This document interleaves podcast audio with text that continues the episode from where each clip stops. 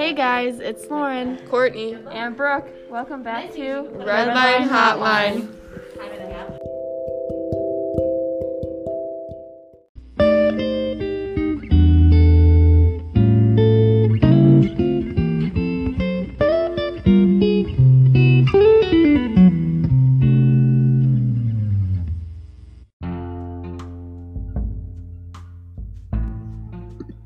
In this episode, we will be discussing the Catholic social teaching of rights and responsibilities in relation to three different criminal justice topics. So, what is rights and responsibilities?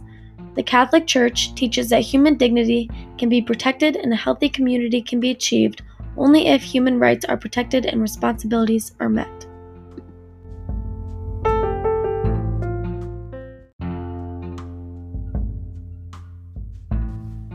Therefore, every person has a fundamental right to life and a right to things required for human decency. Corresponding to these rights are duties and responsibilities to one another, our families, and the larger society. We will explore how these rights and responsibilities are found in the criminal justice system. Criminal justice is the delivery of justice to those who have committed or have been accused of committing crimes.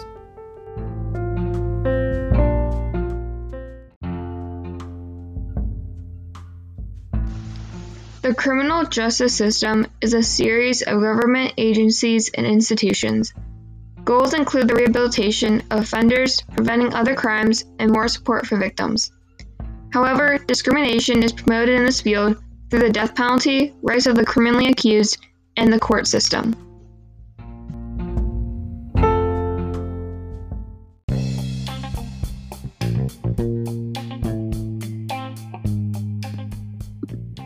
Hey, it's Lauren. We are going to be talking about capital punishment, or the death penalty, which is when someone is put to death because of a crime they have committed. While discussing the death penalty, we will be relating it to the Catholic social teaching of rights and responsibilities and reflecting on the question Does the death penalty coincide with the rights and responsibilities of all people? There are many issues regarding the death penalty and its relationship to the right to human life. The act of killing someone, even if it is in a somewhat painless way, like lethal injection is, goes against the Catholic social teaching of rights and responsibilities. In an article by American Civil Liberties Union, or the ACLU, they reflect on this issue. The death penalty as a whole is wrong because it, ta- because it is taking someone's life away. No matter what crime someone committed, they simply have a right to life, and when it is taken away, the right is disrupted, and therefore it fails to grant everyone the equal right to life. The ACLU describes the death penalty as, quote, a failed experiment, citing chronic deficiencies, including arbitrariness, racial inequity, cruelty, and wrongful convictions, end quote. Relating back to this topic's question, killing people for committing a crime does not grant the equal right to life for all human beings. Even though killing anyone who has committed a serious crime is wrong and doesn't align with this right, more problems and injustices arise in the event of wrongful convic- in the events of wrongful convictions and unequal convictions based on things like race and gender. The ACLU also discusses the injustices faced by defendants during sentencing that stem from their race and in some cases the race of the victim. There are various statistics that show this injustice being used when convicting someone of a crime. The ACLU cites one study in April of 2001 and found that, quote, the odds of getting a death sentence increased three and a half times if the victim was white rather than black, end quote. If the death penalty convictions are not fair and vary a lot, even when similar crimes are committed by people of different races, it is taking away their right to live and putting them at a higher chance to lose this right because of the color of their skin. This is an example of the unwanted consequences of, in this case, being a certain race. It can be the deciding factor on whether you live or not. Another deciding factor for your life can be your gender. The Death Penalty Information Center cites that, quote, because women are stereotyped as weak, passive, and in need of male protection, prosecutors and juries seem reluctant to impose the death penalty upon them, end quote. Basically, what is happening is those who are stereotyped against, in this case we talked about men and those who aren't white, are the ones who are having their right to life taken away more unfairly than others. Based on these factors, a black man is the most likely to get sentenced to the death penalty, with this chance only increasing if the victim of their crime was a woman or a white man. Capital punishment is not moral and, relating to the Catholic social teaching of rights and responsibilities, it takes away the right to life that all people are entitled to. There is a very obvious discrimination of men and African Americans that leads to a higher chance that these people have their right to life taken away, leading to an even bigger problem with this practice due to the inequality of sentencing and deciding whether or not someone is allowed to live. In response to the question, does the death penalty coincide with the rights and responsibilities of all people? The answer is no. The death penalty takes away the rights and responsibility that all people are entitled to.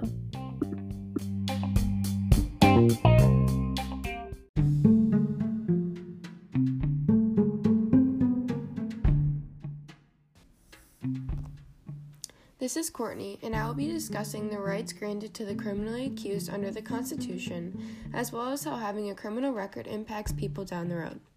Throughout this segment, I'll be relating these topics to the Catholic social teaching of rights and responsibilities, which, according to usccb.org,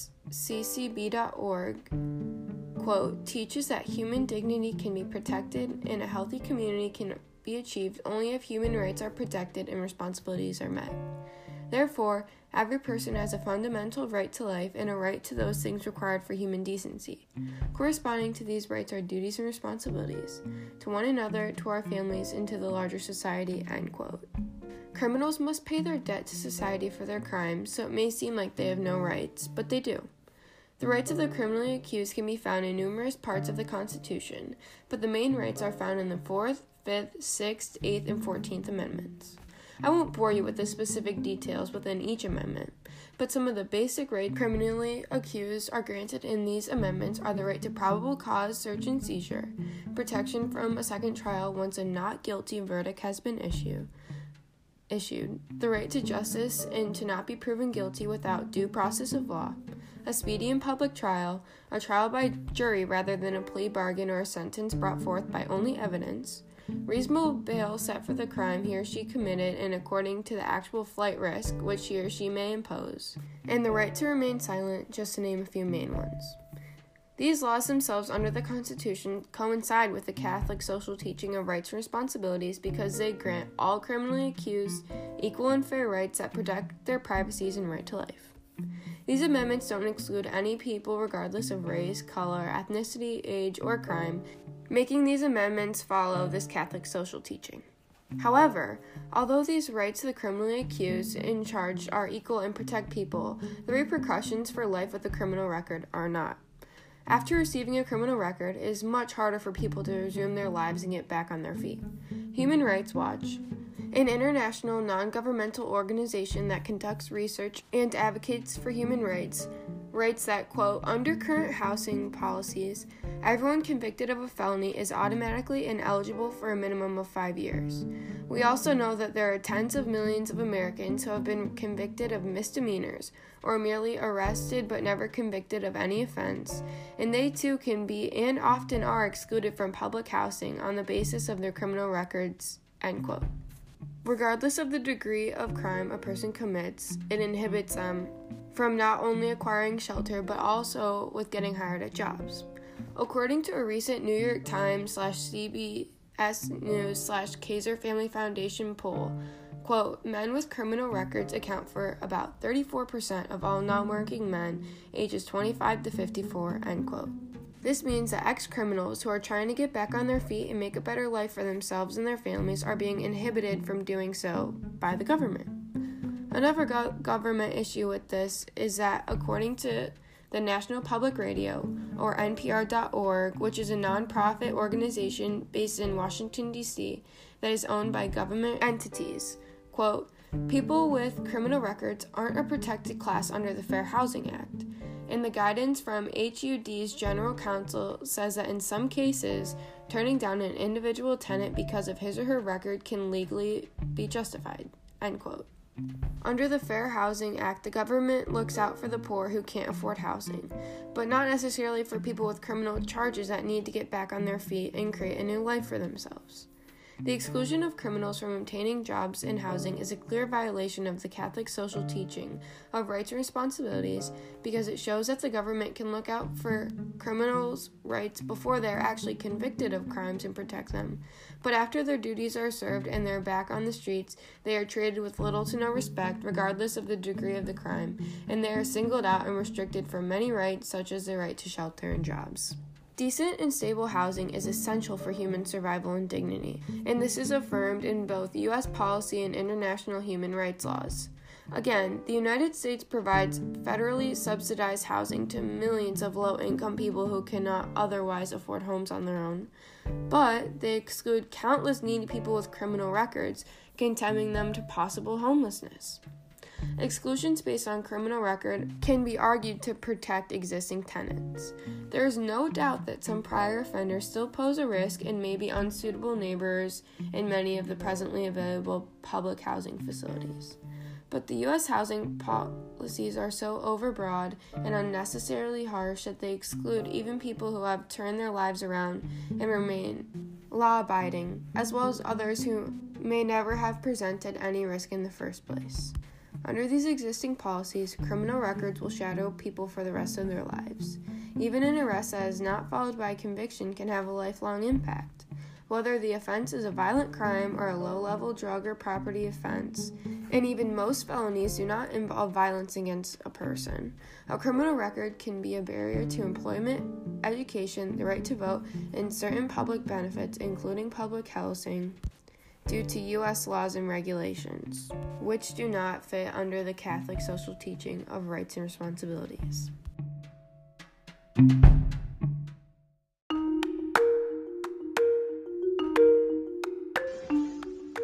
Hey, it's Brooke.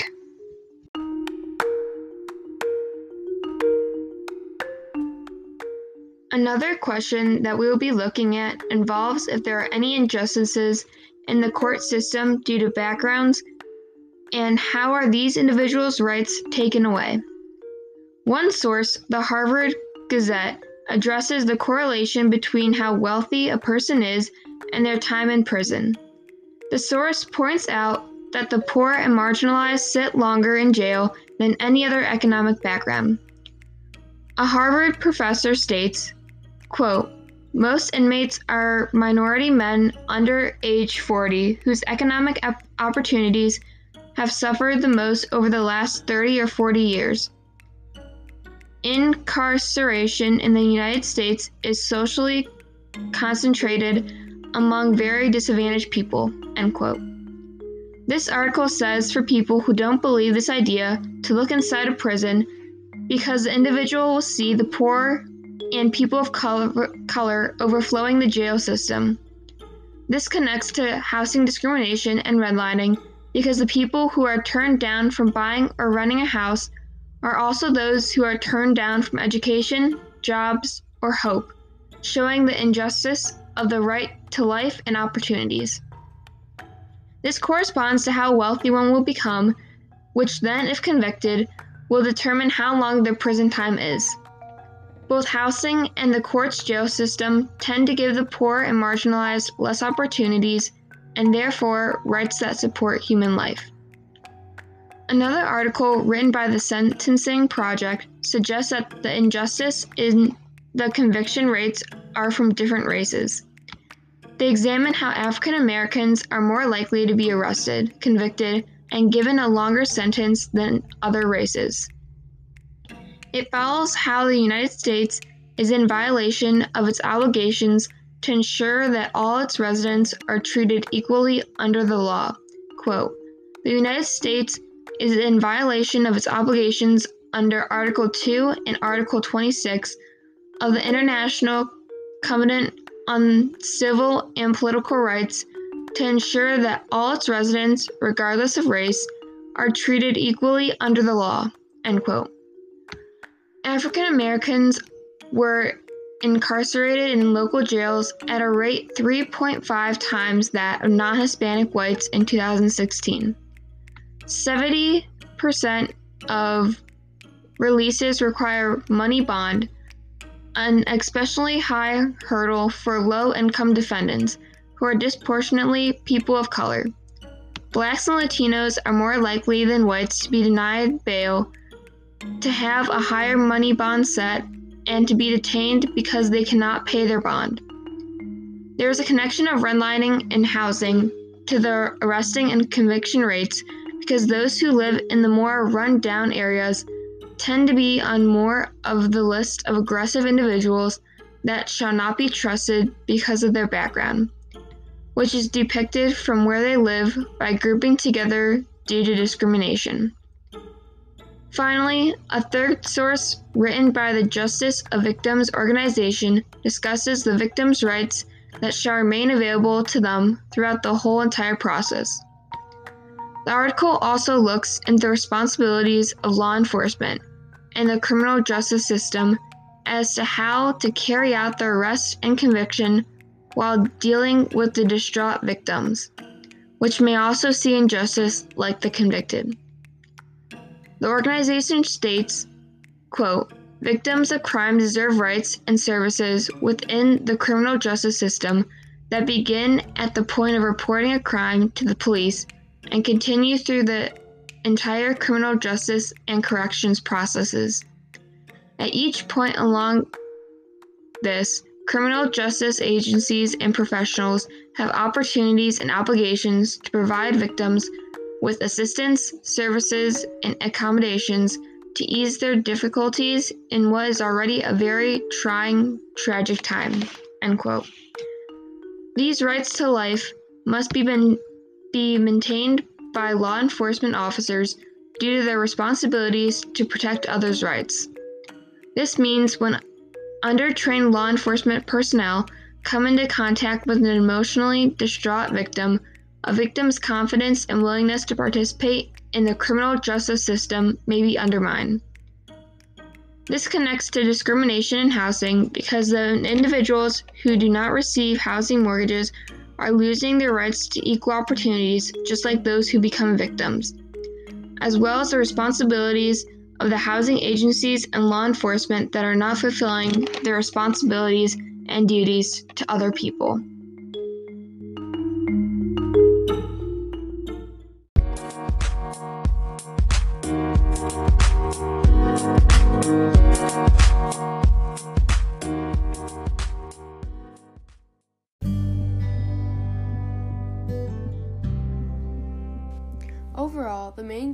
Criminal justice system in the United States is to protect the rights of criminals while still punishing them for their wrongdoings. However, the justice system works to make sure that even though these people are being accused of crimes, they are still granted the same rights as innocent because, after all, a right previously mentioned that belongs to the criminally accused is the right to innocence until proven guilty. Although the criminal justice system attempts to safeguard criminals and their lives and rights, there are some blatant violations to the Catholic social teaching of rights and responsibilities within the system.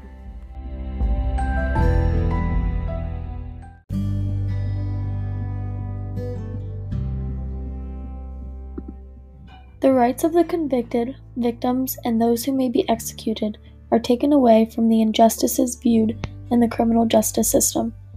The arrested criminals and suffering victims do not receive human dignity because they are not granted the respect that allows their voices to be heard. This can be a result from discrimination between genders, races, and economic statuses. Once the criminally accused are convicted and depending on the laws broken, they may be sentenced to death. This strictly goes against the Catholic social teaching that supports the right to human life because the children of God are killing their brothers and sisters while seeing them as objects that must be terminated to have a perfect society.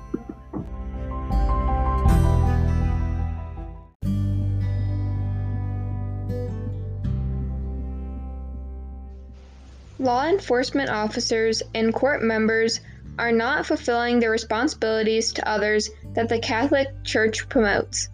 The Church says that we must look out for one another and protect the rights of others. However, the court system is not completing its duties because they are taking away human rights. This can be seen through not following the correct procedures while making an arrest or trialing an accused person. Those who vote for the death penalty are also not working towards human dignity of life because they are agreeing to kill rather than save.